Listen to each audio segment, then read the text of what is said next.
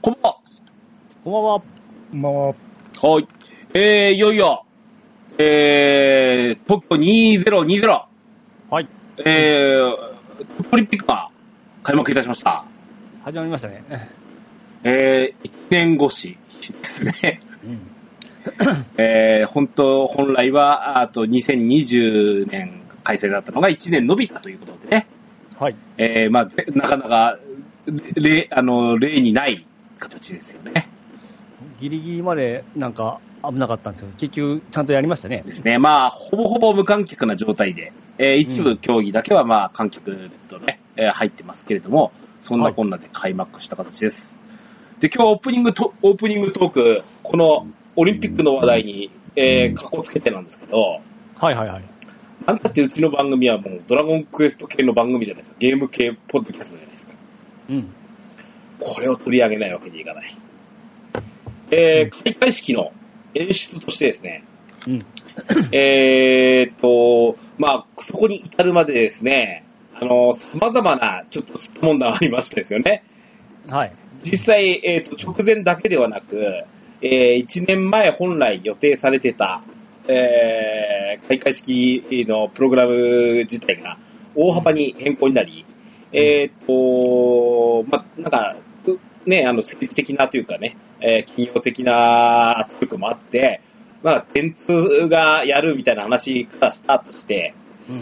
で、まあ、そこの、ききあの、実行部隊には、まあ非常にこの、なんですか、に日本の、あの、この、おカルチャーみたいなものなものを支えてくれるような、あーもの、あの、方々が結構名を連ねててですね、ほうほうえー、あの、シナリングさんとかね、ほう。ほそれから、あの、パフュームとかの、あの、振り付けをお担当しているミミミキコさんとかね、う。うん。あー本当に、そういった方が、あのー名を連ねていたんですが、あと、狂言師の野村萬斎さんとかね、うんえーしたんですが、ちょっと、その、一年伸びたことによる、その、吸った問題もあってですね、まあ途中で辞任されたということで、まあ、それで健康も余儀なくされたんですね。とで、、直前はっていうと、おーなんか本当になんか、いろいろケチがついたような感じにはなったんですけども、あのーコーネリアスこと、小山田久子さんね、うん。の辞任という形、そうですよ。びっくりしましたよ。ね。で、本当に直前でそういうことだったもんで、うん。えー、大丈夫かいねと。うん、本当に直前でいくと、この演出の担当の方にあるのはですね、あの、ラーメンズの小林太郎さん、元、元ラーメンズって言ったのかうん。なうん。あの、片桐さんの相方の方ですね。この方もちょっと、あの辞任をしたという形で、もう本当にいろんなケチがついた形だったんですけど、ですね。さてどんな、あの、しらけた開会式になるんかいなと。うん。思ってたんですけど、まずいろんな、あの、ドローンやらの演出もありましたが、選手入場。うんえー各国選手入場 200? 何国 ?250 国近くの国ですよね。うん。 200国近くの国が全部入場するんですけど、なんと、えー、最初のオーケストラの指揮をするシーンから始まったんですね。うん。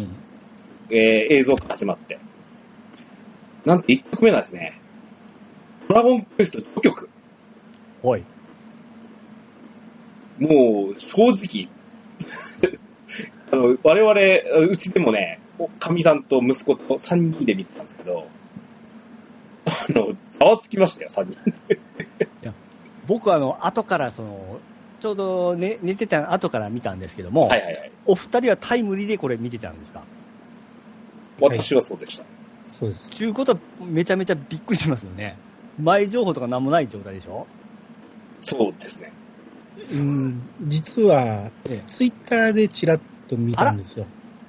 ああらのー、うん、いろいろ変更になって、で、この杉谷の曲が流れたらどうのこうのみたいなことを言ってる人がいてて、はい。ほいほいあ、そうなのって思って、まあ、うん半信半疑だったんですけど、はい。それを見たもんやから、あの、最初、チューニングから始まってたじゃないですか。はいはいはいオーケストラのはい。 あ、もう来るって思う確信してしまったんで、びっくりがなかったんですよね。あ、アニさんもそうだったんだ。そうなんですよ。知らずに見たかったなっていうのはあるんですけど、俺あそれやのら、ネネタバレじゃないですか。おそう。オーケストラのトッピングシーンで、うえん。なんか、ちらっと、あの、タラララっていうところの、その、上がるってこと聞こえたんですよ。えはあ、はあはあはいや、こんな偶然あるんかいなと思って、うんあ、の、えー小さい女の子がね、指揮者ののポーズでスタートして、振りあタクトを振り始めた瞬間に、あの、当局が鳴った瞬間、俺はざわつきましたよ。うんそれめちゃめちゃびっくりするでしょうね。うーん。俺、あの、ドラクエ10のスイッチ切り忘れたか思ったぐらいですよ いね。や、もうそんなことはないにしてもですね。いや、それにしても、この演出を持ってくるとは思いませんでした、本当に。そうですよね。うん。で、結局のところ、えっ、と、この入場シーンの BGM は、えーオーケストラあーチームのおーゲームミュージック、メドレうん。ーということで、えー、ちょっと一覧を見ながらちょっと我々も喋ってみたいと思うんですけど、はい。えードラゴンクエストから始まり、えー、い一曲一曲取り上げてってもしゃあないんでね。うんえー、次、ファイこれだけはまあね、あの流れ的に、次終わったら何来るのかなと思ったら、ファイナルファンタジーですよ。うん。うん。戦闘終了の、ののファンファーレですようね。んあれですね。う。うんん。はい。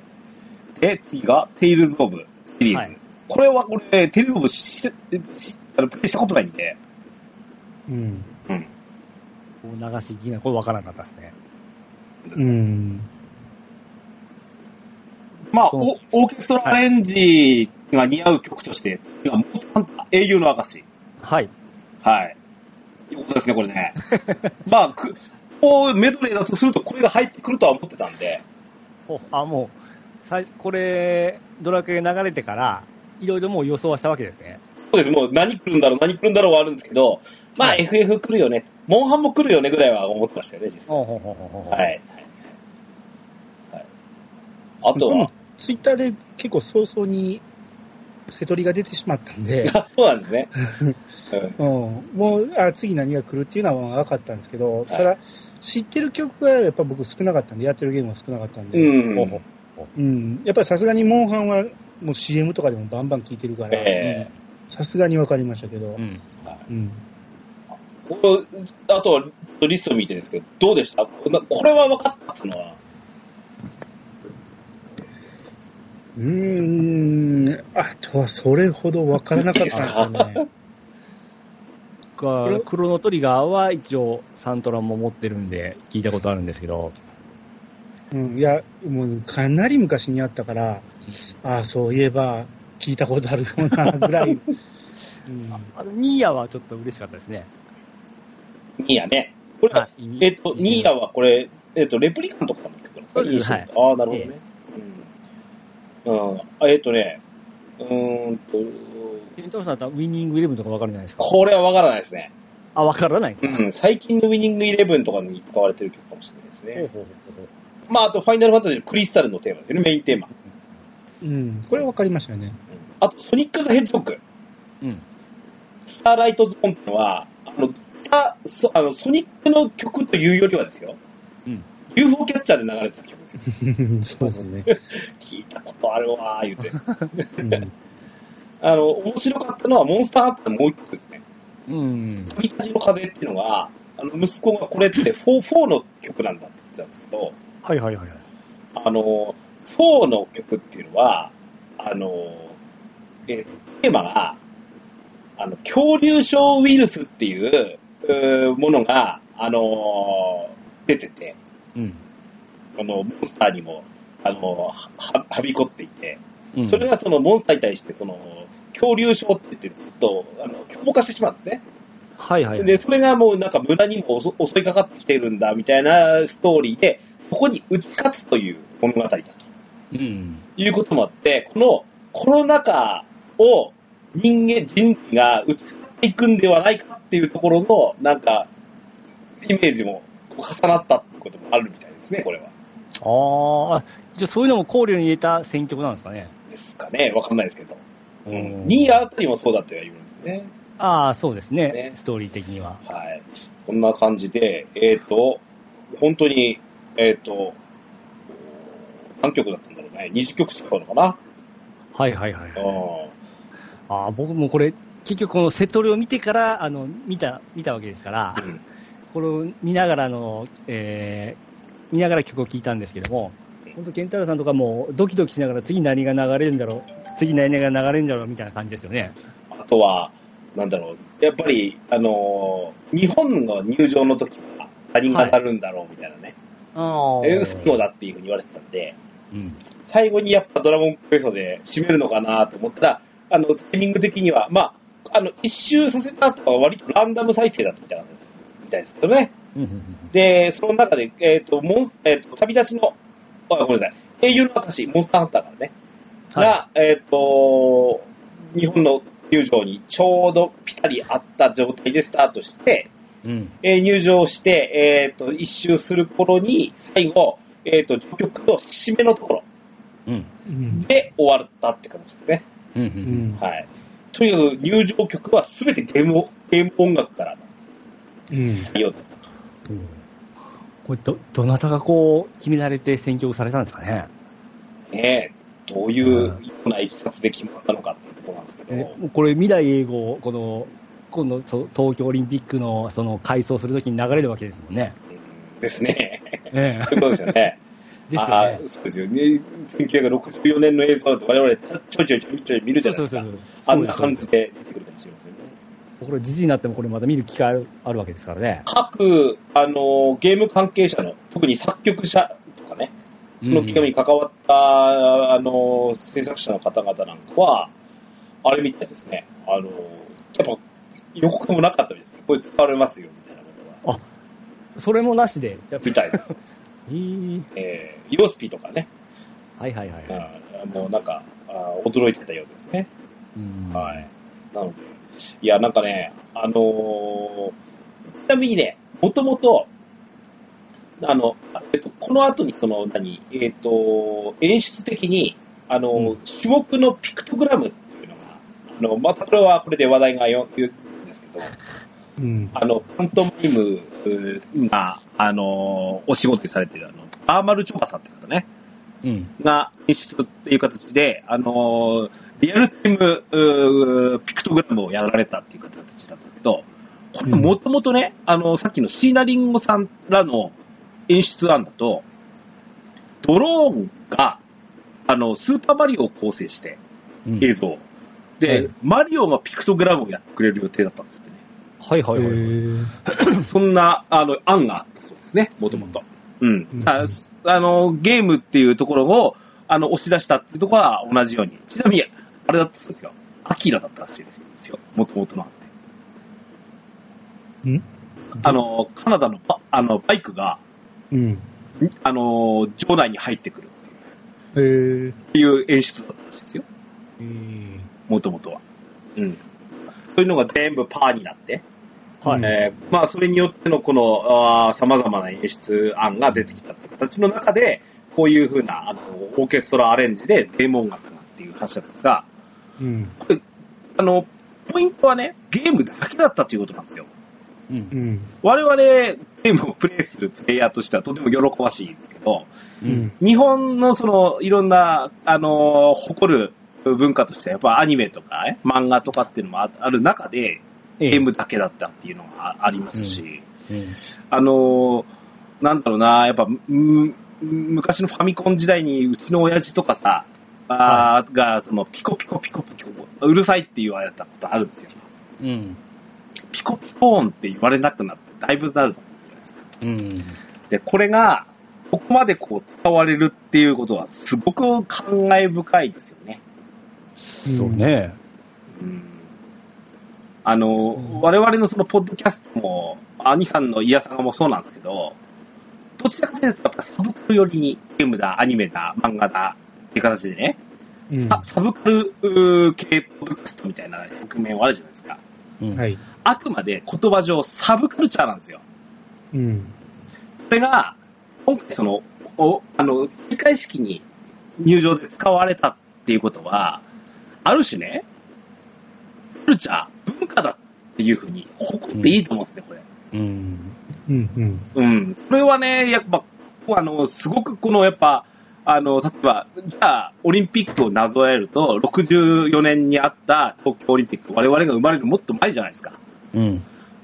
あの、もうそこからはるか、あー50年以上経ってね、このまた再度オリンピックになった時に、これぐらい日本って文化を成長させたんだよっていうことでもつながると思うんです、それは。なるほどね。うん。で、いや、これはね、すごくこう、なんか、印象に残った。うん。え、あの、本当になんか、あの、騒動とかにもなるような感じで、もうオリンピックやるのやれないの、 ね、無観客だ、無観客だって言われてて、でも、お、開けてみて、ススタートしてみると、こんな開会式を見れたんです。ちょっと、もう嬉しいですね。 そうですね。あの、V 字回復しましたね、完全に。ね、あの我々単純なもんで、うんそうですね。アイあさんとかだのったら、あの、やっぱり、任天堂系の曲がないから寂しいところがあったんじゃないですか。そうですそうですね。あのーただ、思ったんですよ。最初にセトリ見たときに、あ、任天堂ないんやと思って、うんえまあでも確かに、マリオ流して入場は、ちょっと力抜けるなと 思って。そう考えると、ここの選曲っていうのはすごくいいなと思って、知らん曲も多かったけど、うえんはいはいはい。知らなくてもかっこいい曲ばっかりなんで、うんはいはいはいはい。多分入場にはぴったりのリストになってると思うんですよね。う。うんうん、それに比べて、任天堂のやつって、ゼルダぐらいじゃないですか、かっこいいっ ていう。そこ広だ大な感じはですね。うん、スパッシュブラザーズとかね、うんやっぱいいですけどね。メインテーマなんかはね。うんやっぱりよう考えた選曲なんですね。うん、な気もしますよね。ん。うんここうなってくると、まあ、ゲームではないかもしれないですけど、うん。やはり閉会式とかね。おだからマリオっていうか、任天堂はそっちに行くんじゃないかって話はよくあ聞きますね。だって、もともと安倍さんなんかマリオの格好してましたよね、だいぶ前前に。前回のね、リオオリンピックの閉会式のあ、その時か、はいはい、ドはカンから出てきたっていう感じで。い。で、その時はちょっともう、こういう可能性があったわけですね、もまあ、日本だからねっていうところへの、その、ボールを投げてきてくれてた、あの演出ではあったんですよね、確かに。う。ああ、うんまあ、もともとクールジャパン推しっていうのはずっと言ってたから、はいはいはい。うん、今回もだから、入場で、あのープラカードじゃないよ、あのボードが漫画の吹き出しみたいにそうなっでてしるたね。ううん。うん、とか、あそこで、まあ、アニメが使われへんかったのも、やっぱりアニメやとちょっと入場にっていうのはあるかもしれないね。うん合わ合わない気がするっていう。ううんんねじゃあ、世界に羽ばたくアニメというと、ドラゴンボールから違いますからね。そうそうそう、そういうのを流してしまうとちょっとちゃうんで、それやったらゲーム音楽がやっぱぴったりやったんだようんああ、やっぱ、いや、まあ、相当、協議したんでしょうね。そうですね。うんで知らないって言って、うん。怒ってたり、その、冷めてる人もおるかもしれんけど、知らんかったって、かっこええのはわかるじゃないですか。う。うんん。言うたら、あのークラシックだって知らない曲でも、うん。いいのはわかるじゃないですか。うん。そうですそれと一緒で、あ別に知らんから、合ってうん、知らんからなんで、あのー自分がのけもんになった気になってるのかがわからない。ますよね愛さんも知らん曲多いんですけど、それでも、こう、興奮したわけですもんね。めちゃめちゃテンション上がりましたよ。うんぼ僕もあん中歩きたいと思いましたし、 ね、いやー、うん本当にでも、あのー我々ゲームファンならね、うんもう一緒に、あの、俺、その時ツイッターしたんですけど、うん、一番、あのーいろんなみんなドラクエだ、ドラクエだって言ってると思うんですけど、我々ドラクエのあの、クラスの人間がね、一番タイムラインの流れるの早かったと思いますよ あのあの、あの瞬間、瞬間時速はね、うん、そんな気はしますよ。ちょっとタイムライン重たかったですね。はい。そんなこんなでね。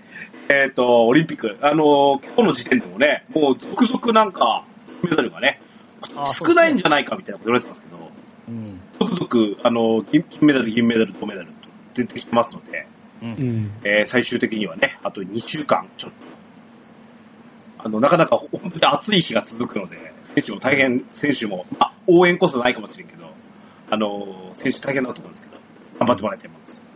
はい。また、閉会式の演出と期待したいと思いますね。はい。それでは参りましょう。ポッピング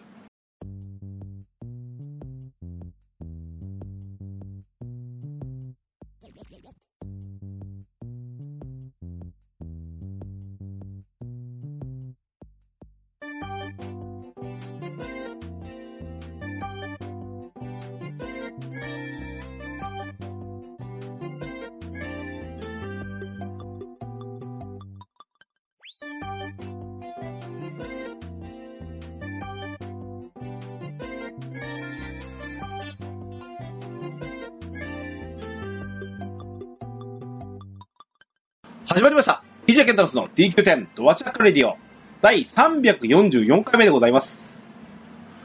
この番組は私、DJ ケンタロスとピッチカートミルクとアニマルジャパンがオンラインゲームドラゴンクエスト10のプレイをもとにドルアームスタジオキーステーションにアストルティアズ10のみならず全国のドラクエ10プレイヤーにお届けしたいゆったりまったりと語り倒すポッドキャストです。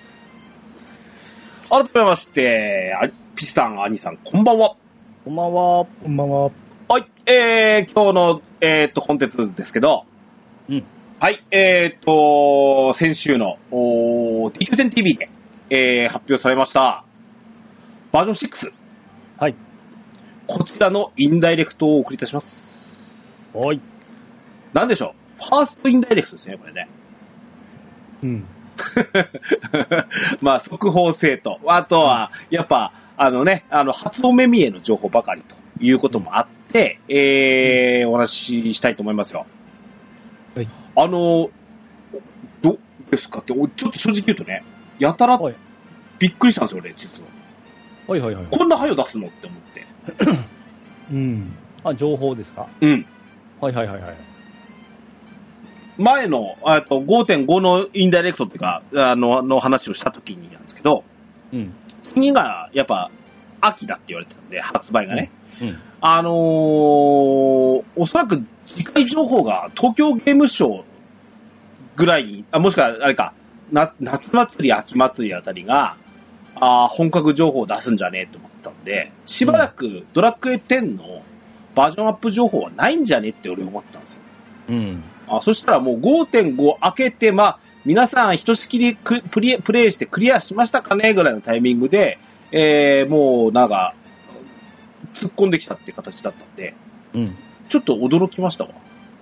なんか、はよ言いたかったみたいなこと言ってませんでしたっけうん。ですね。そんな感じもありましたね。うん。まあ、すうん。やっぱりある程度早めに出していかないと、うん。うん。バージョン5がもう出し切った形になってるんで、ほぼ。うん。うん。うん。ってなると、心を掴んどかんとあかんので、まあ、離れてい,、かれるのも困るから、まあっていうこ、そうで。もう、掴まれましたね。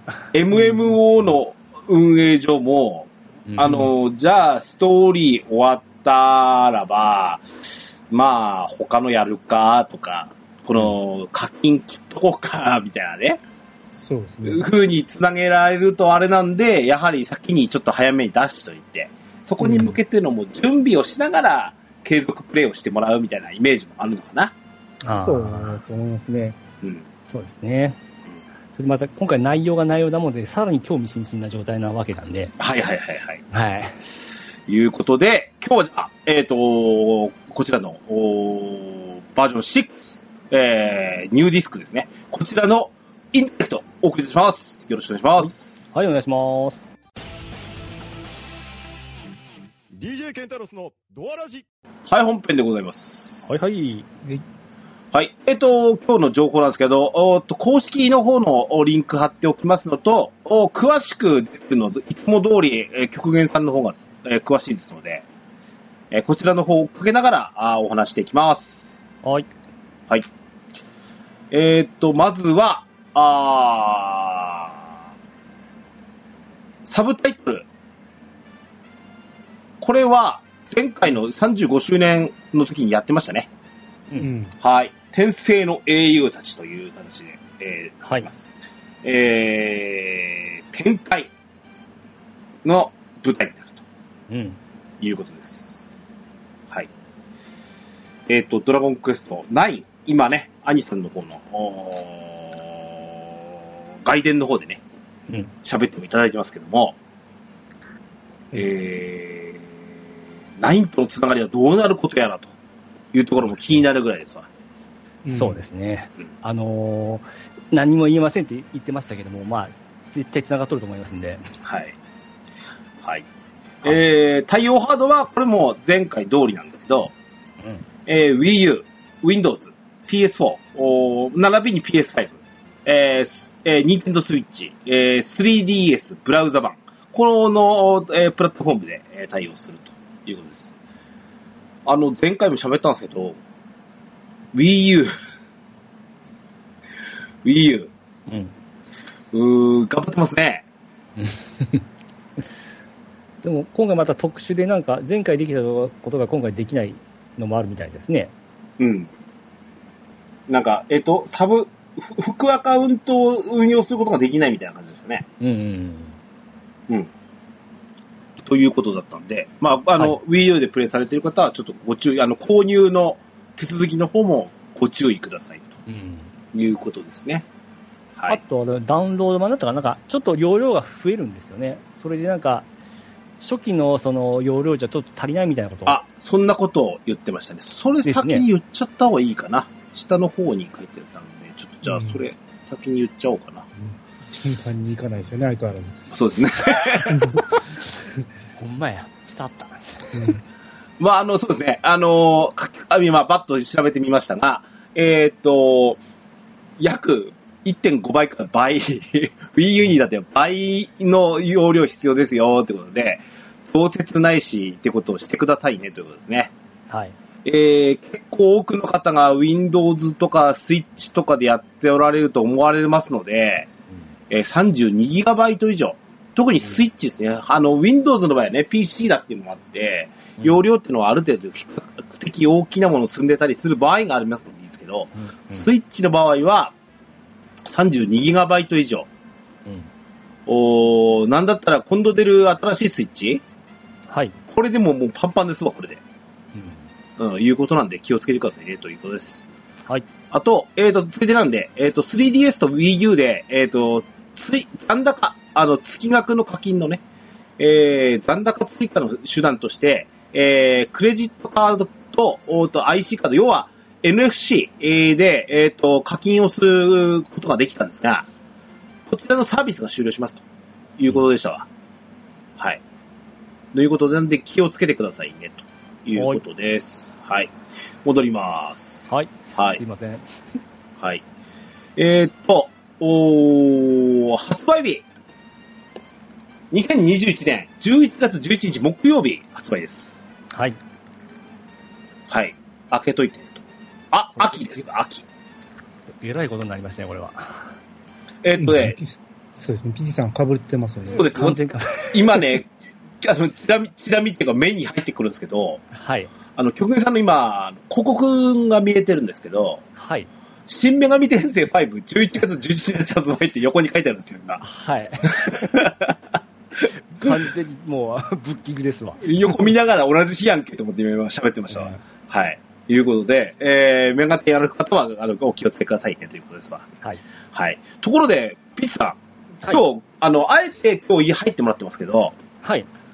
5.5はいつもクリアするんですかあのーこれが、えー今もう発売日言いましたね、11月11日。はい。ということは、僕の中の、あのーラスボスは、はい。 11月11日までには倒しますね。かかり、そうかかりすぎっしょ。さっさとクリアしなさい。もうラスボスもう震えて眠れという感じですよ。なんな ら、あ兄さん、あれですよね。あのーもう間もなくというか、8月ぐらいに、あの、我々もネタバレ会するじゃないですか。はい。インプレッション回数するじゃないですか。で、しかも、はいあの、前期の分を外してるので、後期、結構ボリュームでかくやんなきゃならないんですけど、うん。これまたピッチさん聞けねえんですよ、これ。あネタバレ関係は今ちょっとストップしてますんで。 いや、もうあちこちネタバレだらけですよ。もう本当ね、拾う前にやっちゃった方がいいぜ、この。うん。あの、広場にもいろんなネタバレがありますから、はいはいはい。 5.5だけじゃなくて、ええ実はもっと前からやってないわけでしょ ?5.2 ぐらいで止まってるわけでしょそうですね、2、3、3だったかなはい。ああ、その辺やったらあれやけど、えあ、その公式で、あ、このキャラ出しちゃうんやっていうのはえ。うん。あったんで、はいはい。さんそれ見るとがっかりしちゃうと思うんですよ。そうです。気をつけてますね。うん。っていうか、それぐらいピッチさんが遅すぎるん ですよ。もう完結したんやから、とりあえず。 あの、気持ち的に、あの、一気に通してしやりたいっていう気持ちはわかるし、いいんですけど、もう完結したあたりやった方がいいと思いますよ。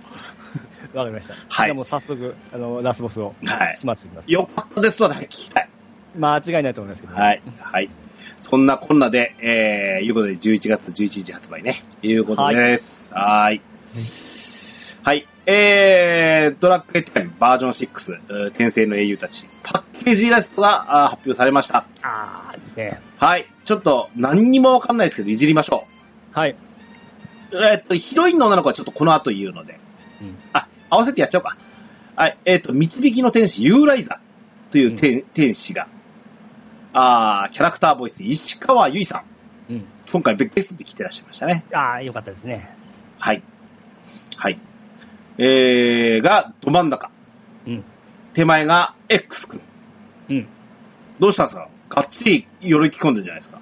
これ、あれなんですよね。パッと見、あのー、9の最強装備の、あの、神話装備に似てるんですよ。色とか感じが。へうんそれがめっちゃ気になったんですよ。あの、不確定なあピッチさん情報だからと、アリさんそうなのこれ。まああの、僕最強装備は揃えてないん で、 多分見てないと思うんです。剣はちょっと違うんですけども、はい。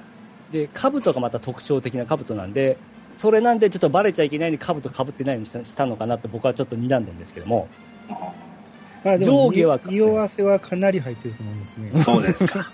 上下は完全にその神話装備なんですよね。あはあ。へーそうですか。うんはい。あとちょっとなんかゴールドクロスっぽいですね。い。まあそうです。色的にですね。はいうんあのー歴代パッケージの装備っていうのが、なかなか手に入らなかったりしたんで、はいはいはい。ね、あのー早めに来るといいですね。うん。はい。あと知ってる方が一人だけいます、この方。 ああですね。はい。プクリポのおフォスティルさん。うん。うん、この、このキャラクターは知ってるけど、あと4人、うんていうか4種族。うん。その、フォステイルがプクリッポの代表なのだとしたら、うん。ということになりますよね。なんかその言ってましたね。えうん。え上がドワーフですよね。真んまあ、中うが。んそうですね。ユーライトの横が、あーうんドア。はい。えーひ左側がエルフ。うん。で、えっ、と、えーさらに、えーエルフの上がウェディの女性。うん。えードワーフの上がオーガの男性。うん。えー、ということですね。はい。あれかなこのドワーフじゃないよ、オーガーとエルフはわからんのですけど、このウェディの女性いるじゃないですか。はい。今の女王の先祖なんかなって思っちゃいますよ。おう違うんかなさあ、わかんない。それは考えたことなかったけど、うん。うん。ですね。まあ英雄たちっていうことで各種族の英雄なんかなと。なるほど。だからホーステイルも入ってるみたいな。あ、う、うんんうん、なるほどね。英雄ですね。確かにねう。ん。フォーステイル、僕何回もやってるんですけど、フォーステイルの立ち位置が未だによくやいろんなやってるうん時、そう、やってる時は、あ、そっかそっかってなんねんけど、すぐ忘れてしまうんですうよ。んこの人、うろちょろするんで。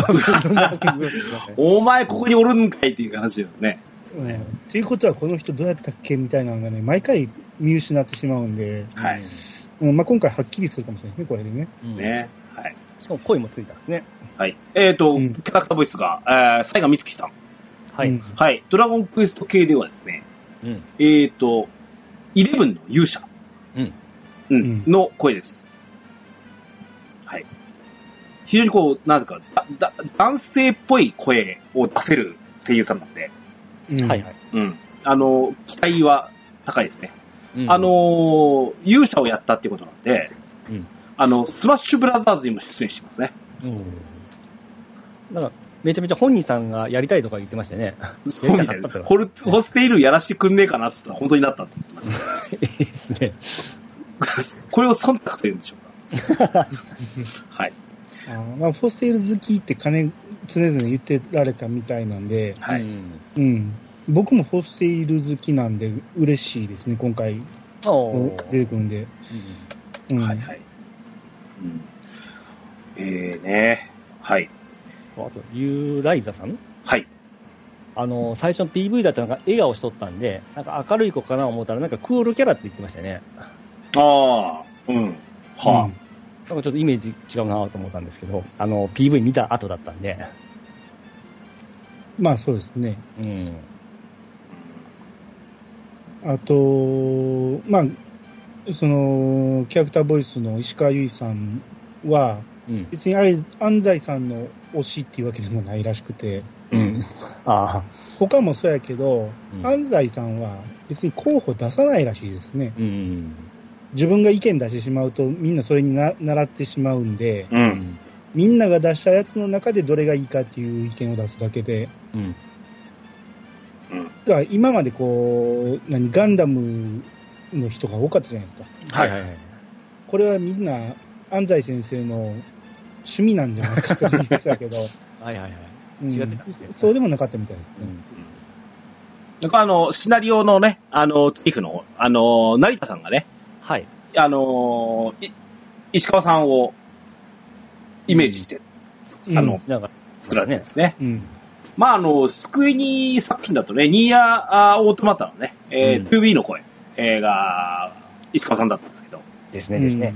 ちょっとやっぱ、なんだろうな、あの、ちょどちらかというと、こう、自我を持っていないというか、うん。いうような、あの、二次生命体みたいな感じの喋り方をわざとしてたところがあるんで、うん。今回、まあ、この天使ですよね、明らかに羽がありますし。はい。で、なおかつ、えーヒロインポジションです、今回。うんこの辺がどういう風に採用して、どういう演技をされるかが楽しみですね。うんはい。あと、この、おーパッケージイラストの件なんですけど、はい。 今回なんと、おーパッケージイラストから鳥山明さんが外れたそうですね。これ言言わんかったらわからなかったんですけどね。まあ、うんまあ、要は、鳥山さん風の絵を描く方はもちろん、スペインにもすでにいらっしゃるわけでっていうこともあるんですが、うんまあ、えっ、と、まあ、堀井さんが外れるわけはないわけで、うんえー、まあ、それはともかくとして、えー、やっぱり、えーあの、創世紀の、 あ創創世の3人は外れないと思ってたんですが、うんまあ、今回ちょっと、お鳥山さん、えーこれどう見るかですよね。最近あの、バナーとか、その、公式のサイトのバナーとかも、多分この人が書かれた絵ですよね。あ、そうなのかなはで、結構そっちにもう見慣れとったんで、い。もう、なんか慣れてしまっとるとこもあるんですよね。あーはあ、はあはあはうんあ。例えば、あれですよね、あの、バレンタインデーとか、ホワイトデーなんかもそれをアレンジして書いたりしますけど、うんなんとなく違う感じはしますもんね。確かに。うんうんねはい。まあ、あのーおーまあ、ドラゴンクエスト、おーどうなんでしょう。鳥山先生は、12に復習してるからって思っていいですかね。 わかんないですけど。あんまも燃えてらっしゃらないですか らね。どれだけライトされてでもるかもしれない。これまでも天のキャラってそんなに変えてないと思いますよ。うん、ですよね。前もチョルルでしたっけあれぐらいでしょファイファイブバージョン5は。チョルルじゃないわ。あれバージョン4か。キュル、キュルキュルチョルル。名前が覚えられない。あんま好きなキャラじゃない。あ、そうなんですね。はい、あと、バージョン5は魔戦教かなはいはいはい。みたいに、うんポイントポイントでキャラ出してくるだけで、うん。後のキャラは多分そんなに変えてないような気がするんですけどねう。んかもしれない、そうかもしれないですね。うん。まあ、モンスターは仕事もいますし、うん。うんまあ、どんな感じにまた出てくるのか。当然、あの、バージョン5でも4でもあったように、あの、過去作のあのモンスターが、みたいなね、使われ方もするでしょうから、それはもう今までのあの資産をね、あの、うんフル活用すればいいわけですからね。はいはいはい。うん。はい。はい、そんな感じで。はい、えーと、バージョン6の舞台は、天聖教フォーリオン。えー宙に浮かんでますね。空に浮かんでますね。はいはいはい。はい。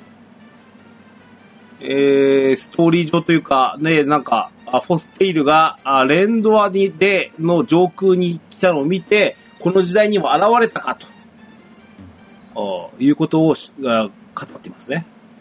うんうん。ってことは、レンドアから行くの、ここに。どうでしょうね。飛んでいけるとは思えないですけど。そうですね。えーと、この絵しか見えないんでわかんないですけど、はい。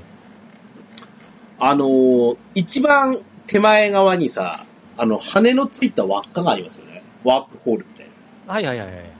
これバージョン3とかで出たやつでし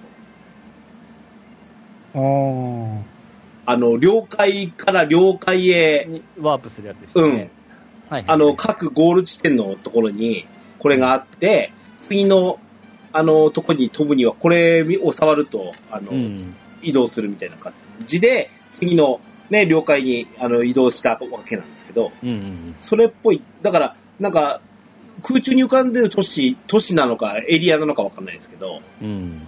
あのーそことの行き来するのに使うかな。うん。また、あれかな、一個ずつ解放されてるんかな。どうなんでしょうね。あのあの、えー堀井さんがまたポロリされてた、あのうんドルボードが飛ぶって飛ぶ。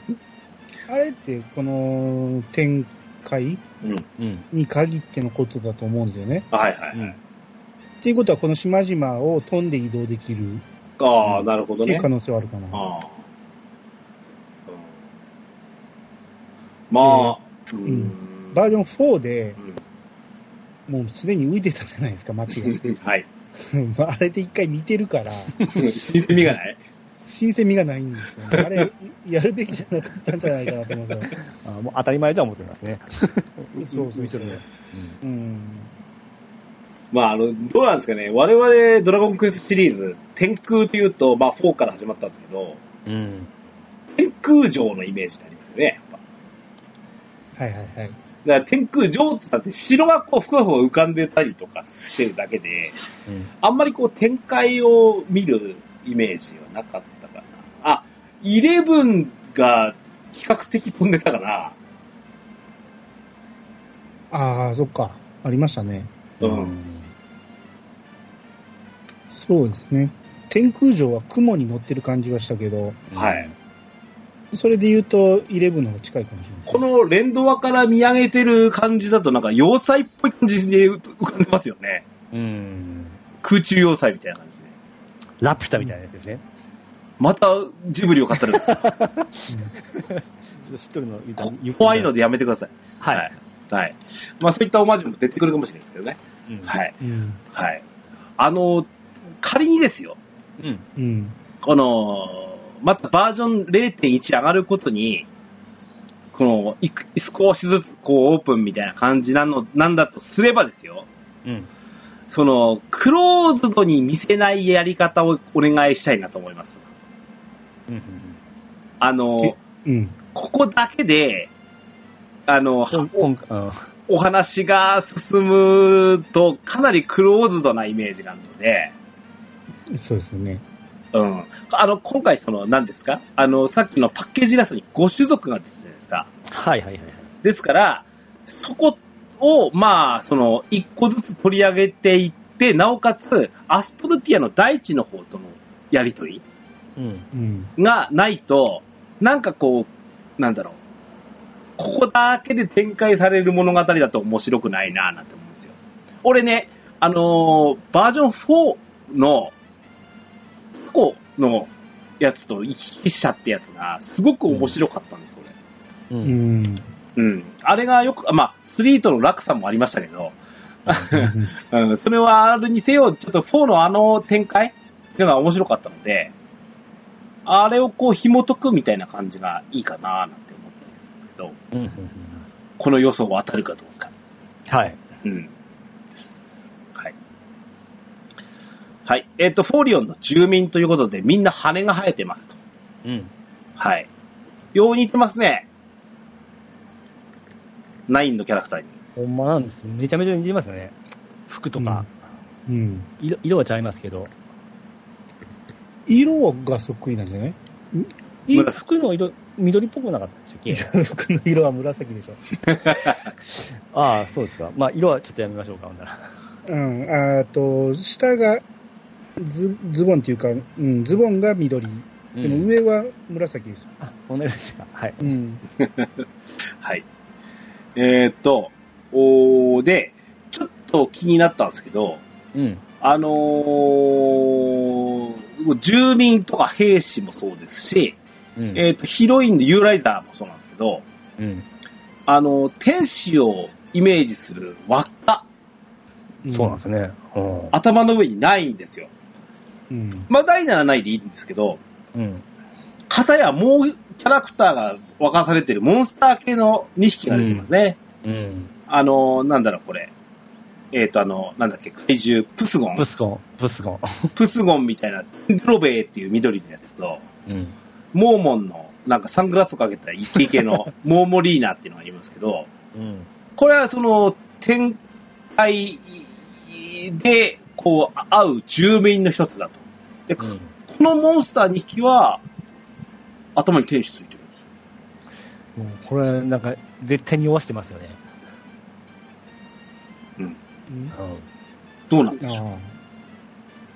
まあだから天使の我がみな消えちゃったっていう。ん。う。そんなんですか取り戻すために。 あ、あ、兄さんは当たるのかな、これがね。今一番詳しい男です からね。その辺が。いやいやそれは関係ないよ。はい。まあ、あの、こんなイラスト一枚やなんやで、まず、ね、あの、いろいろ喋れますもん。これだけで時間潰せますんでね。はい。うんはい。どうですか、この、パック、ストーリーに絡むところはもう何とも言えないですよね、と。うーんそうですね。だから、さっき P さんが言った、その、ナインとのつながりね。うん。はいその、成田さんは、もうそれは本当に言え ない。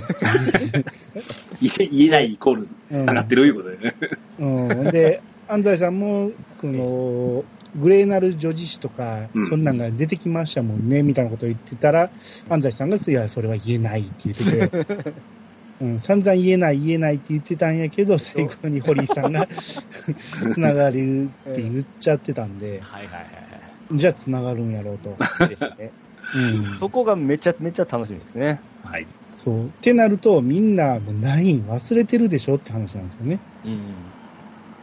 じゃあ、その、バージョン6の間に、ナインのリメイクが出るのか、待つのか、うん。それよりも先にやっちゃった方がいいんじゃないかなと思うんですよね。うん。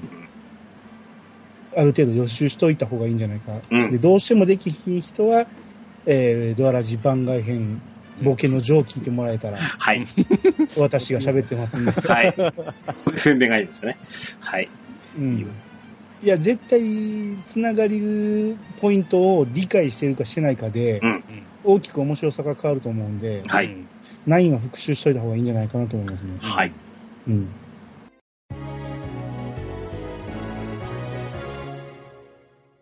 続いて、えーと、内容、コンテンツの、おーちょっと大まかなとこね、何個か紹介する形でした。はい。えー早速に、新職業の案内でした。はい。うん。えー今回新職業1個目。まあ、バージョンごと2つずつ入っていく感じだったんでね。うん1個目。海賊。うん。ドラゴンクエスト7以来のうん。お登場です。しかし、展開だっつってんのに海賊なんですね。そうなんです。合わん、ちょっと合わんすよね。ね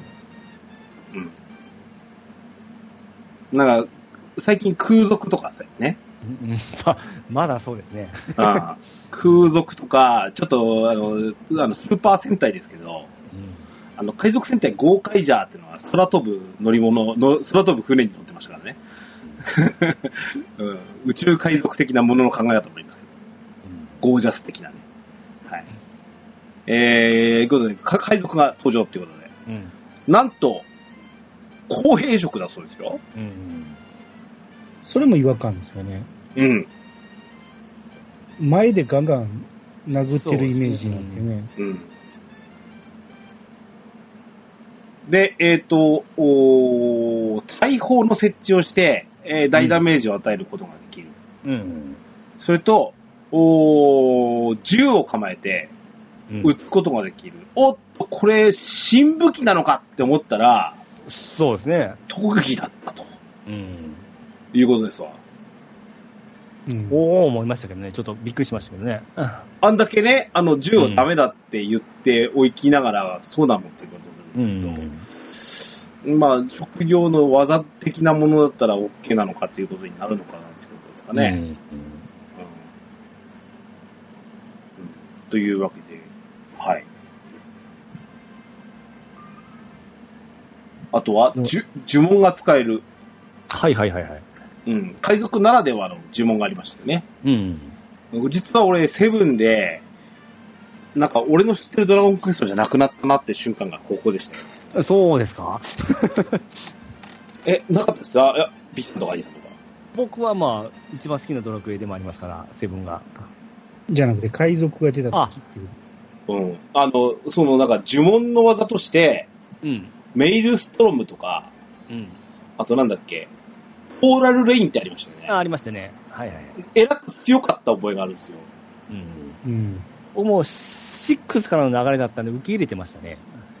6にも出てたんですかこのメイルストロムとか。こういった特技がすごい増えてきたので、あまあ、これぐらい許容範囲かなと思ってましたんで。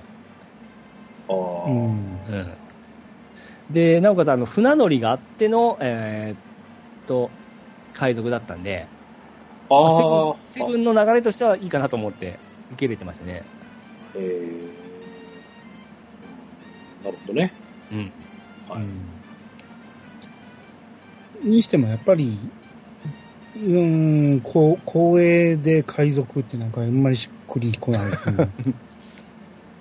なんでしょうね。魔法使いのポジション。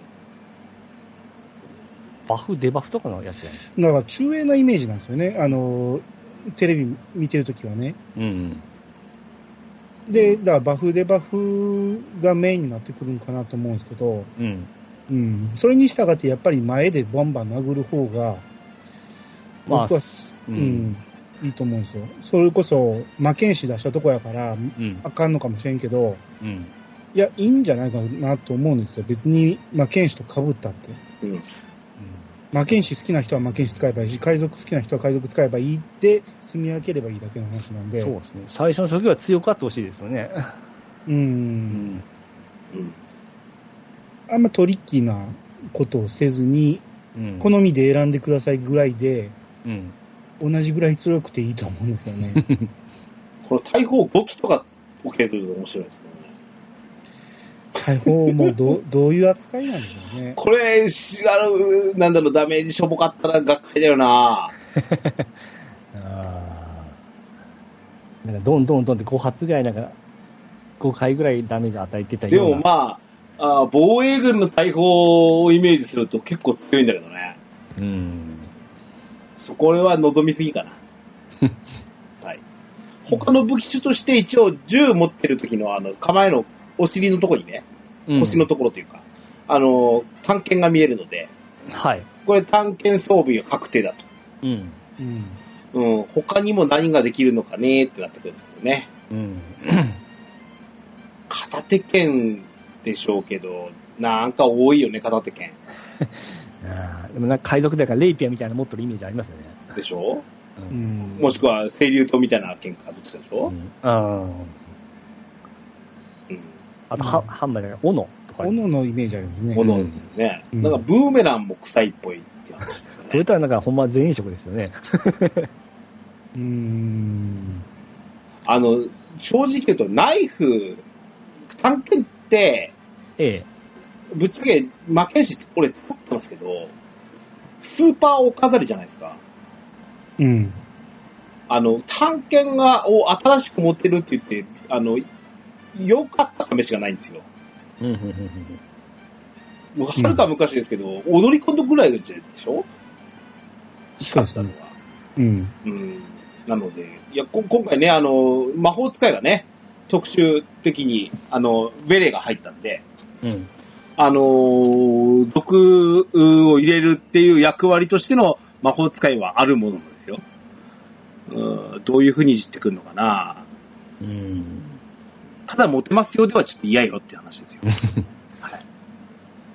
めちゃめちゃナイフに特化し、まあ、探検特化かもしれないですからね。ですね。うん。それもデバフ係で、デバフが入りやすくなるための探検かもしれんし。うんんでそれに、その、えっ、と、自己攻撃としての銃とかその大砲をどういう風に生かすかとかね。うん呪文がどういうふうに生きるかみたいなところにも、ちょっと関わってきて、海賊だけだからこういう動きができるっていうのでないと面白くないよね、きっとね。うんああそれやったらバトの方がええわとか、それやったら負けんしの方がええわってなると、ちょっとあれなので、うんうん、ちょっと海賊ならではが欲しいね。この銃を撃った時のエフェクトとかちょっとかっこよさかっこよさそうなんで見てみたいですね。うん。うん。ん。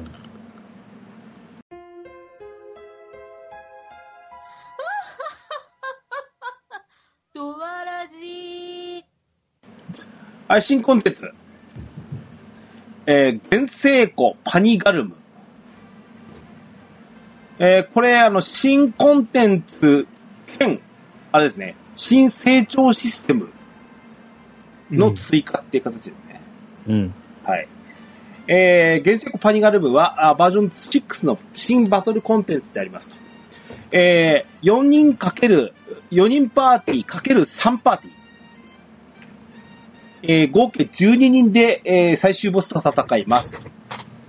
で、えーっと、当初は、サポでもありなのかなサポ、サポでもありなんだろうね。あのー、4人、えーで、えーボスのステージに向かって、えーそれぞれのルートを進んでいきますと。うん。で、それが、それの、えっ、と、マッチングした3パーティーがそれぞれのルートでゴールまでたどり着く。で、ゴールまでたどり着いたらば、3パーティー、えーが合流して、えー大型ボスと戦うと。さ前やった最悪のパワーアップ版みたいな感じですかね。で最うん最初みたいに違うルートを通っていってみたいな。はいはいはい。全くエリアが変わりそうな気がしますけどね。うん。おるエリアが。あ、うんああ、うんまあそうですそうですね。ううんん。あの、ね、あの、最悪の時だと右か左かだったんですけどね。うん。これがそうじゃなくて、図面だったらなんか、もっともっとこう、分岐してますもんね。まあ、これはイメージでしょうけど、うん。うん、全く違うルートを通っていくとしたら、うん。進む時間がバラバラになりそそうでうなすよね。そうなんですよね。その、めっちゃ待たなあかん気がすうる。ん。そうですよね。 A, A パーティーを我々はプレイしてて、B パーティーと C パーティーはバンバン進んでってるのに、うん。うん。 A パーティーと合流が遅いとかいうのでしょそうですね。あうろうろどう探検しとるやつもおったらですね、 時間かかりますよね。それとも先、先発した人間だけでやってんのかなあ、でも、い 4×3 パーティーのバランスでボス作っとるんで、それは大変なんじゃなだいかでら大す変なんだけど、かね。えやっぱ B、あの、A がさ先発して戦ってるとこに B が合流する、C も合流するみたいな。えうん。あーどうなんですかね。そうかあん。このボスの形からすると、うん。攻撃の受け方ってそんなに、こっちが少ないからたくさん受けるってわけじゃなさそうだから、ううん。ん。早くみんなが集まって、早くダメージを与えていったらうん。倒せるっていうことかもしれないですね。ああ。なんかこう、ボスは動かないっぽいじゃないですか。うん。今だから回、向こう、うん。今回のあの、なんですか、えっ、と、あの、なんやっけ、あの、エンドコンテンツ、バラッシュナみたいに、うん。真ん中から固定して動かないみたいな感じらしいですよね。うん。だとすると、今言った健太郎さんみたいに、早く来て、うん早く集まった方が有利みたいなことはあるかもしれない。うん。 B パーティーが、あの、B パーティーがもう、あ、どれぐらいつくんだみたいなね、そこまで持ちこたえてくれ的な戦い方だと熱いかもしれないですね。うでもん、めっちゃ強いパーティー2つで、あとよろしくみたいな形になるんですかね。そういうののね、マッチングが大変なんですよ、やっぱ。うん。モンハンみたいに、あの、倒した後に行きましたみたいな感じになるんですかね。うん。それはまあユーザーにあーよるところになるやろうけど。うん。すごくざっくりしたものの言い方ですけど、ええ。あの、サクサクできて、うん。あの、全員でやってるがゆえに面白いコンテンツであってほしいなと思いますよね。うん。で、このボスの絵を見る限り上にバーが出てるでしょうん、そうですよね。うん。これライフでしょ。うん。うん。見えてるんですよね。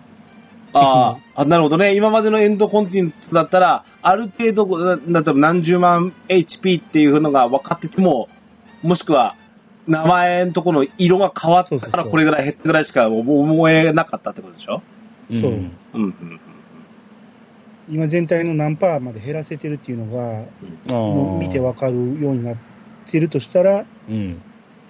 まあ、いかに効率的にダメージを与えるかでしょうね。うん。うん、ううん。ん。あと、 3パーティー、三パーティーが、うんその、3方向からうん。攻撃してるけど、これが1箇所に集まれるのかはあ、はあはあはあ、どうなんかなと。これ、でもキャラクターはこれ全部出てます、右下。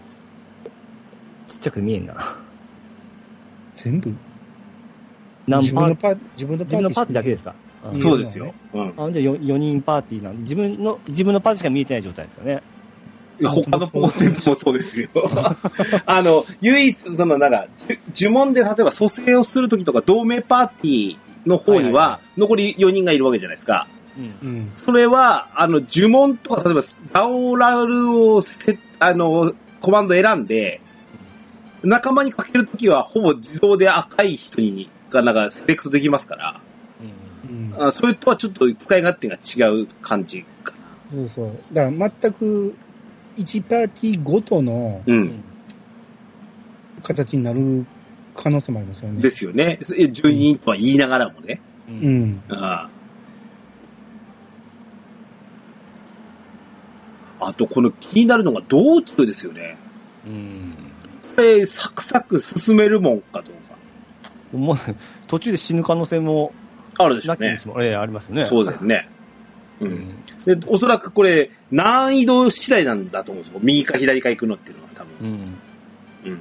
あの、ちょっと、お二人には、 ああの、なかなか分かりづらいかもしれないですけど、先週のドアラジで喋った、ハデスってやつはい。はい。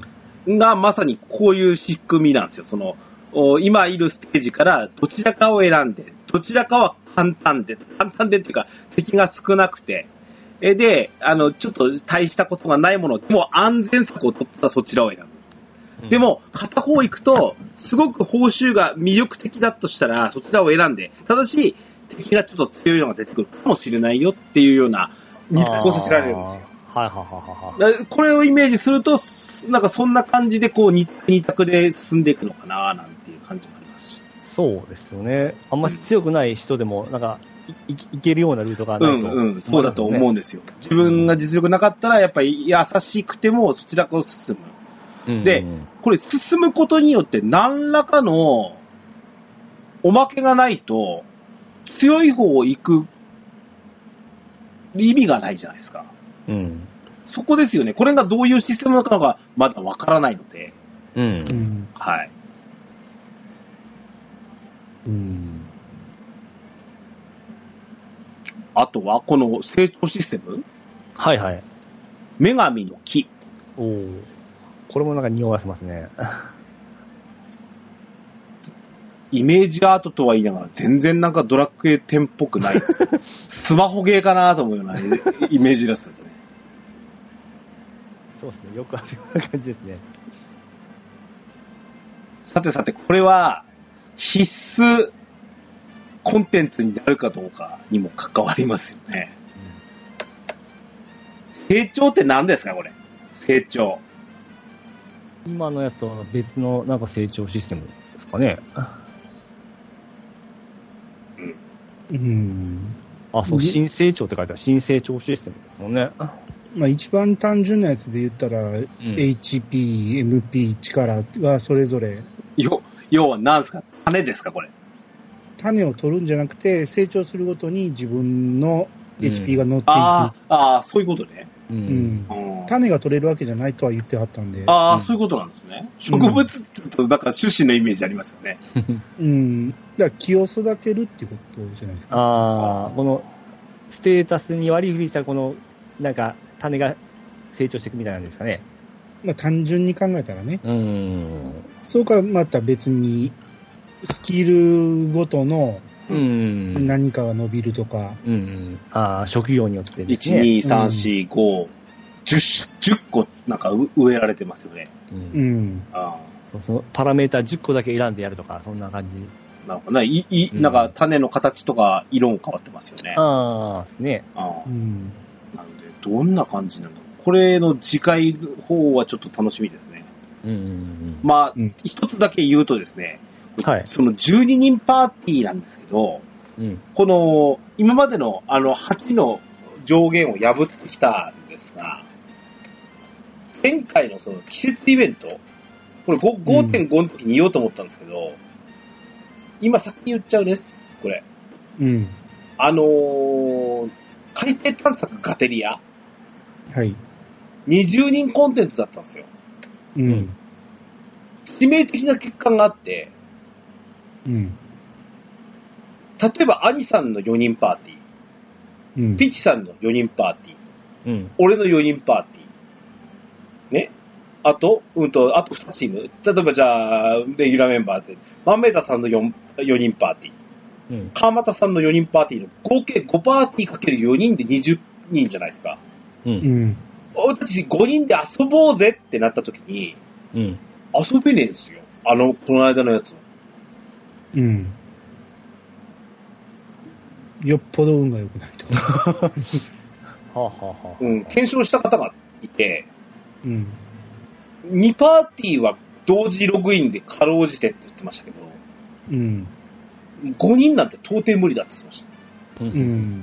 だから、この多人数パーティーの時の、そのマッチングの仕方っていうのが、やっぱ、あの、気の合う仲間で12人とかでいけると、わや、わいわいガヤガヤで面白いかもしれないですけど、うん。そんなマッチングだったらやっていらんぞって言いたいんですよ。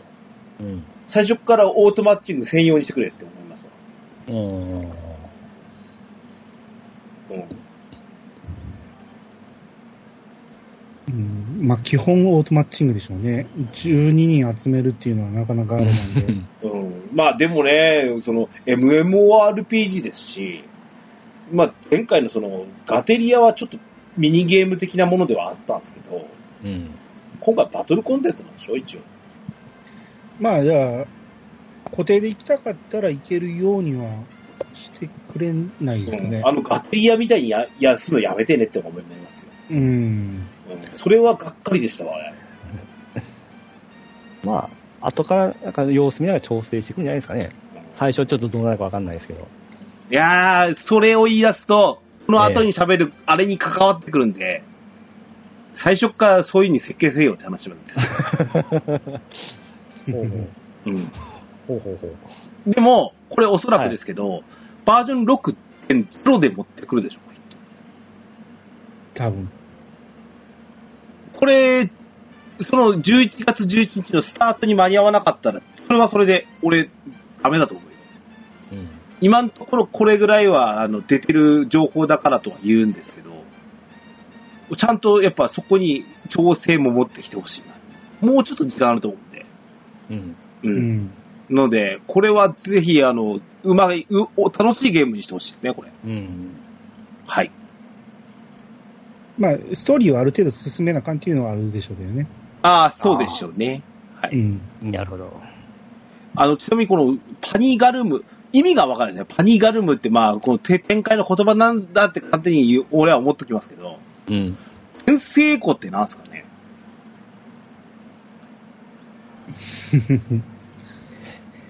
源のうん。世の金庫みたいな意味で銀しょ行、うん。倉庫みたいな感じでしょうんなんか本、来のパワーを収収めとる。おどうしたピッチさんが頭良さそうなところ言い始めた。本来、ね、ね眠っとる力を、えー目覚めさせるところみたいな感じですかね。ね。あーまあ、ここでしか取れない気を育てる何かが、うん。うん、収められてる倉庫的なことうん。かな。うんまあ、わかんないですけどね。うんそうですね。うん。はい。はい。えーっと、まあ、こんなもんかな、新コンテンツは。すべて想像の域を出ません。はい。うんはい。まあ、そんな方が楽しいですけどね、この時期。うん。うん。はい。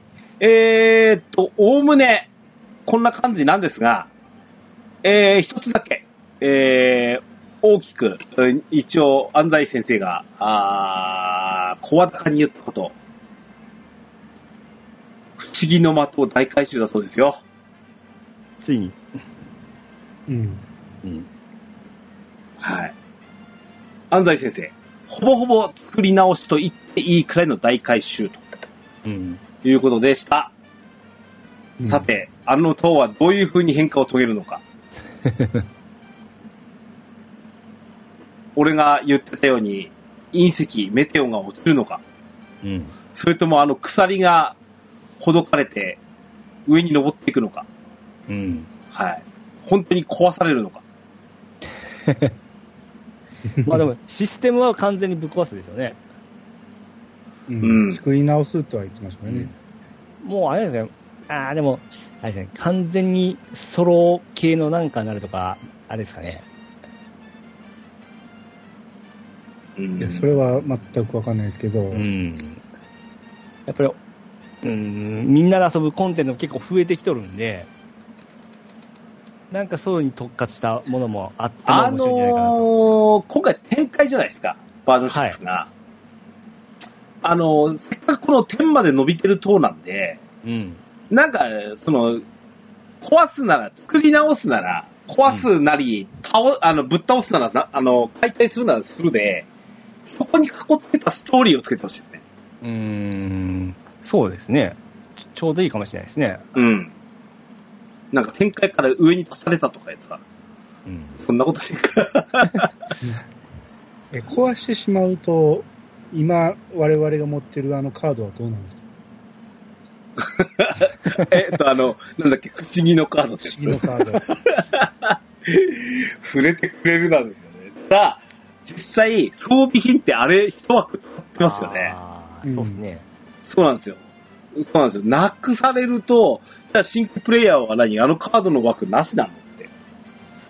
ド。もしかしたら1回から20回までは、そのままで、別の入り口見つかりましたみたいな。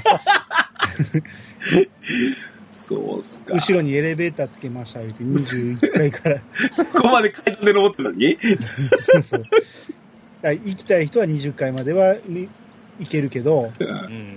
うん、今までのま、ま、不思議なカードを作れるけど、えー、それを突っ飛ばして、21回からもう可能ですよ、いのや、方が、嫌ですよ。僕、世界観的には嫌です けど、あのー、オーブの回収の件もあったんで、うん。いきなり完成形のカードを与えてしまうのかもしれないですよ。あー、なるほどね。うんどれが欲しいって聞いてで そうそう。あの、錬金つけてくれるやついたじゃないですか、モンスターが。はいはいああれを出張所みたいにして、うんあどれが欲しい言うて。だって、あの、くっつけるさ、ば、あの、何、ステータスのアップなんて、うん。こう言っちゃないですけども、誤差レベルじゃないですか、あんなの。まあ今、そう言えばね、もああう。うん。ちょっとそれぞれが、数、う数、あの、ステータス上がったからって、なんやねんちゅうレベルじゃないですか。うん。だからあれはもうくれてやっていいんですよ。うんまあ、どう持ってくるかですね。もうなんだったらその枠をなくしてしまうと。 それはないか。ああ、でうも、んうん、なかったことにしてしまうのが一番楽は楽ですけどね。あーすまんそれはないな。はうい。んはい。えー、バージョン6のあーゲーム内情報はね、以上でございますよ。まあ、うん次回情報はいつのことやら。次のなんか、えー決まっ、更新は、えー放送日決まってませんでしたっけうんとね、あのー決まってるんですけど、多分6の話はしないですね。ああ、なるほど。はい。です。はい。はい。 DJ ケンタロスのドアラジ そうこそうこれに乗ってなかったあれがありましてね、あのー吉田プロデューサーのお話がありましてね。そうですね。それはいはいは言い言っときましょうか。あのーいきなりね、あの、今回の、あのーオープニング始まってすぐに、うん。えっ、と、まあ、発売日、決ま、発売日が11月11日ですよっていうことをああったのに、すすぐに、えっ、と、FF14 の吉田プロデューサー、うんえー吉田 P がね、出てきまして、うんえーおめでとうございますと。今回ですね、とその、ファイナルファンタジー14も、うん同月でのバージョンアップ、大型バージョンアップ控えておるんですよ。そう、11月23ですね。 23日なんですね。はい。あのー、うースクエニの社内的にもよよくよく揉んだと。うん揉んだ上で、同月発売でいいじゃないかと、うん号を出したということですね。うんうん。あの、ドラクエチームと FF チームでもう、あのーその辺も協議したそうなんですが、うんこんなのは今までもない、いいい盛り上がりを双方にしているので、うんあのーこ、この月を、まあ、FF11 も含めて、そうです。あのー、11月11日って毎年、ファイナルファンタジー11が11 11にに、ね、 11だから、かこつけてですね、毎回なんかやって、お大きなことやってくるんですよ。うん。それも合わせて3つですからね。なのね。なので、えっ、と、強化月間ということでね、スクエニの。MMORPG 強化月間ということで、えっ、と、お互い盛り上げていきましょうねという、あの、宣言をされて。うんえー、それに、えー、際しては、ちょっと、FF とのコラボイベントなんかもどうでっかね、安西さんという話をされてましたね。うんはい。はい。えー、ね、あの、できれば新規イベント欲しいですね。うんうん。この時だけは多少のし、あの、世界観は壊したって仕方ないんだから。うんうん。ぜひとも、あの、はい。スクエニのこの策略にまんまと皆さんハマってもらえばいいんじゃないですか。うん暑い月になりそうですね。なんかこういうのをね、ちゃんとあの、社内で、えー、なんか、おめお、お前の方が勝ってるとか、こちらが勝ってるとかじゃなくてね、うんあの、そういうふうにお互いに盛り上げてるっていう姿勢が見えただけでいいですね。仲良くやってるって言ってましたもんね。うんにニコニコしましたよ。うんねはい。まあね、FF14 もだ、あの、だいぶ好評好調らしいですからね。うんはい。えっ、ー、と、もう一個。えっ、ー、とスペシャルパッケージが出ますと。いうことです。はい。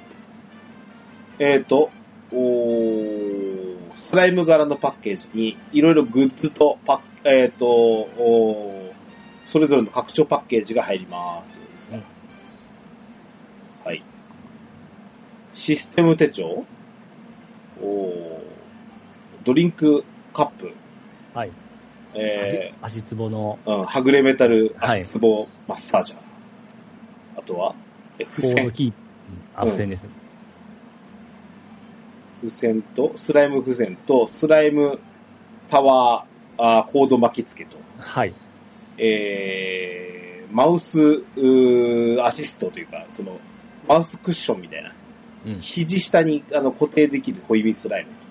そして、堀井先生からの、あ、堀井さんからの、お手お玉手お手お二人買われますか僕、あの、前回の宝箱は買うたんですけども、うん今回ですので、ちょっと、あの、パッケージのみでいこうかなと。なんで。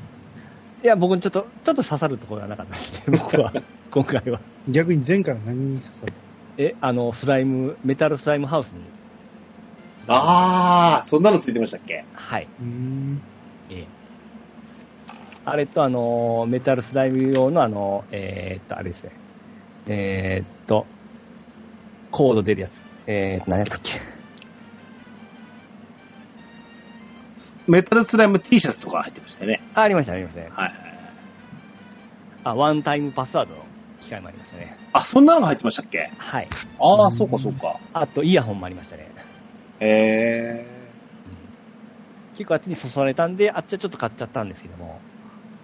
ちなみにゲーム内アイテムでは、えーは天翼の盾っていう翼型の、えー盾。うんえーと、おーさっきのあの、モーモリーナうん。のふわふわ。うん。それから、デンデロベーカプセル。これはついてるのかな、うん。うんはい。。で、シングサショ S ウィングっていう感じなんですけど、うん、俺、天翼の盾以外いらないな。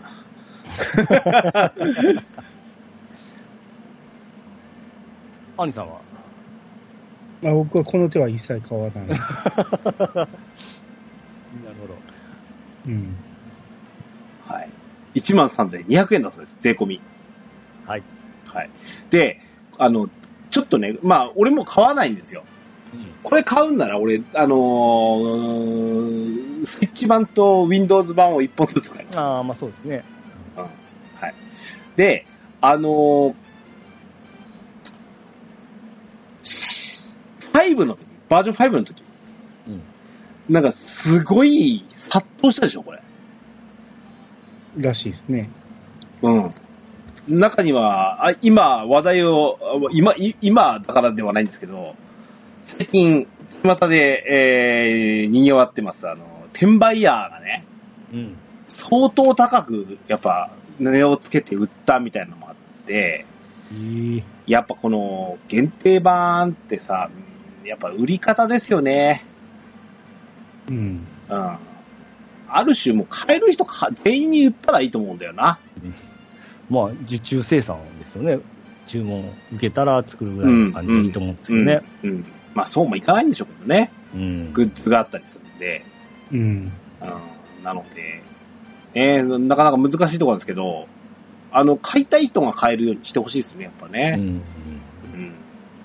ということで、まあ、本当にお早めに、えーはいいうことで、えー買っていいただければいいんじゃないでしょうか。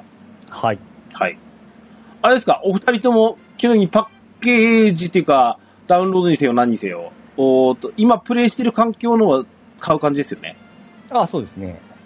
はい。はい。いうことで。えー、これ自体は、おいくら万円あ、4378円。はい。パッケージ版、ダウンロード版、えー、どっちもですね。うんはい。えー、3DS とブラウザ版はソフト購入不要ってことですね。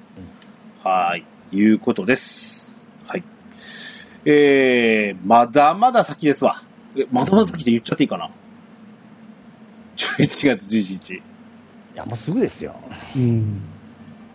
うん。すぐかなうん。進むだろうな。うん。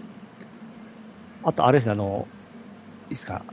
3DS の、あのーすれ違いのやつがなくなるんですね。ああ、はいはいはいはいはいはい。すれえー違いのやつえーとと、冒険の、僕、えっ、と、便利ツールねあ、。ベンチですね。はい。はい。えー、9割型らしいですよね、もう。9割以上。っていうかもうほとんど、あの、3DS 版のツール使っておられる方が少ないということでしたね。そうですね。これ、確か最初のバージョンでしたっけそのおまけでついてたコードが。そうでしたね。うん、ワクワクしてた、してましたけどね。 まだこういうのを体験したことなかったんで。そうですね。だから別のゲーム機との連携みたいなものが、んで、で、あれがあったからこそスマホ版が生まれたとも言ってもいいと思うんですよ。ああ、ですね。うん。ね、なん、なんだったら、あの、この、連動してるみたいの、FF も後ほどできたじゃないですか、これって。はいはいはいはい。なので、ドラクエあったからこそ FF14 とかの、あの、こういった、あースマホ外部ツールみたいなのが出来上がったっていうのもありますから、うん。でこれにあのダブルすれ違い通信のすれ違い機能がちょっとあったんですけども、僕は一回もちょっとあのすれ違うことなく終わってしまったんですけども、あー、なるほどね。うんあの、リアルでもすれ違って、ゲーム内でもすれ違うみたいなね。はいはいはいはい。まあ、田舎から一回もすれ違うことなかったんですけども、まあ、あの、どうしても、まあ、すれ、あの、いつの間にか、いつの間にすれ違いみたいなのがああったと思うんですけど、3DS って。ええあのーやっぱそれに今取って変わってるのはす、すあのースマホの機能だと思うので、ですね。うん。はい。あのーそれこそ本当はドラクエウォークあたりと、そういうのを競合してくれると面白いですああ、ね。はい。ね。はい。えー、で、同じく、えっ、と、はい 3DS で展開してました、お出かけモサスデバトルって、これ知ってましたあ僕はお持二人ってともます、これ。 ダウンロードしましたよ。うん、僕も最初はやりましたよ。うん。これなんかアイテムがもらえて送れるんでしたよね。そうそうそう。あ、はいそはれいもはいはい。その頃はちょっとあの貴重だったんで、 それ目当てでやった、やってたのもありますね。うん、ゲーム内容自体がね、よくわからなかった。そうですね。うんこれ、うちの息子が幼稚園とか小学校低学年の時に、はい。あのーあって、で、ドラクエ10をプレイしながらこれをやってて、で、親戚とかが来る時に全員の写真を撮りながら回るんですよ、うちの息子が。あれ は見てて面白かったですけどね。ううん、んうんじいちゃんが、じいちゃんがカバシラーだった時には腹抱えて笑いま したけど。まあ残念ながらこれも終了ということですね。はい。一人しかやってなかったらしいですから。すごい、誰やろ。ね。はい。まあ、あの、まあ、3DS のサービスを2つ終えるということだったんで、はい。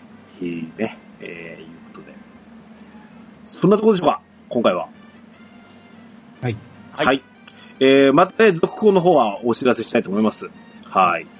えー、ね、えー、えー、いうことで、じゃあ、あーエンディングで、もうちょっとだけ喋りましょとわだち。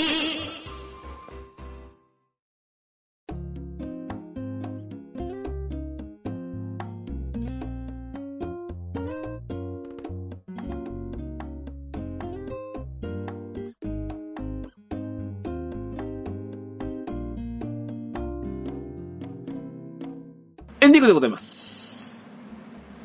えーとね、えーと、その次週の、次週じゃない、その次回のこの DQ10TV なんですけど、なんか面白そうなことやりますよ。おあのー、バージョン5.5までクリアしまして、あーはいはいはい。ネタバレナイトをするとはいはいはい。いうことですよ。うんで、うんえー今、事前で、えっ、と、運営さんに聞いてみたい質問を集めておると、うんいうことでした。うん。ということで、あの、まだ募集してると思うんで、ぜひちょっとし、質問をき聞いてみたいなと思います。で、アリさん、これをね、うん。受けて、うちのインプレッションしようかなと思ってます。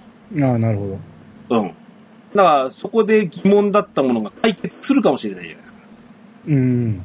うん。ということで、それを踏まえて、バージョン5.5までの総括、バージョン5の総括をしたいなと思ってます。あの、、はいつものあの方、うん。あの、旅芸人協会の会長ね。うん。あの人、ちょっとこの間、あの、グランゼドーラでお会いしまして、うん。ゲーム内でオファーしておきましたんで、はいはい。出てねと。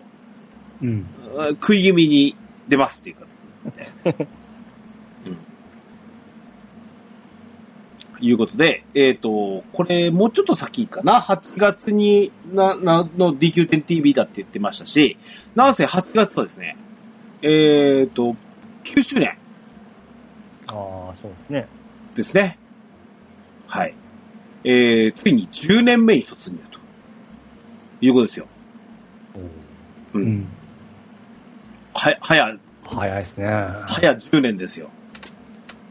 うん。うん早10年じゃねえ、10周年じゃねえだからな。9年ちょっと、10, 10年目に突入えっ、と、ヨースピさんがね、あの、まだ、あ藤沢さんとやってたバージョン1の頃にも、えっ、と、10年は続けられる MMO でありたいね、ということを一つ目標にしてたということだったんで、えー、ね、あのー今回のプラットフォームにも現れてるんですけど、Wii U をまだ引き続き使えるように続けるわけじゃないですか。はいはいはい。うんなおかつ、スイッチに至ってはもう、もう、あの、本当に、えー一家に一台、ひなんだったら一人に一台レベル以上にあの普及させた上で、えーなおかつ、どうでしょう、ゲーム機としては、なかなかな、あれですね、あの、当時ですよね。うん。 3年、4年目を到達しようとして、えー、マイナーバージョンアップ版が出るみたいな感じじゃないですか。うん。うん。なかなか今までのゲーム機の売れ方としてはなかなかなかったと思うんですけど、うん。あのーまだまだ、あの、プレイできる MMO で、いたいというスクエニさんの思いが詰まった感じでしたね。はいはいはい。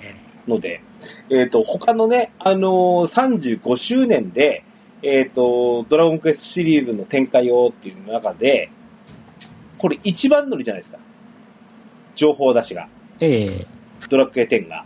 はい。まず、我々プレイヤーとしてはこれが一番嬉しいですね。うん。あーなんか、他のやつは全然見えてこなかったんですよ、この間のでは。はい。なので、えっ、と、まず、えーはは発売日、配信日が11月ってもう決まったことだけでも前向いていきれますね。 うん。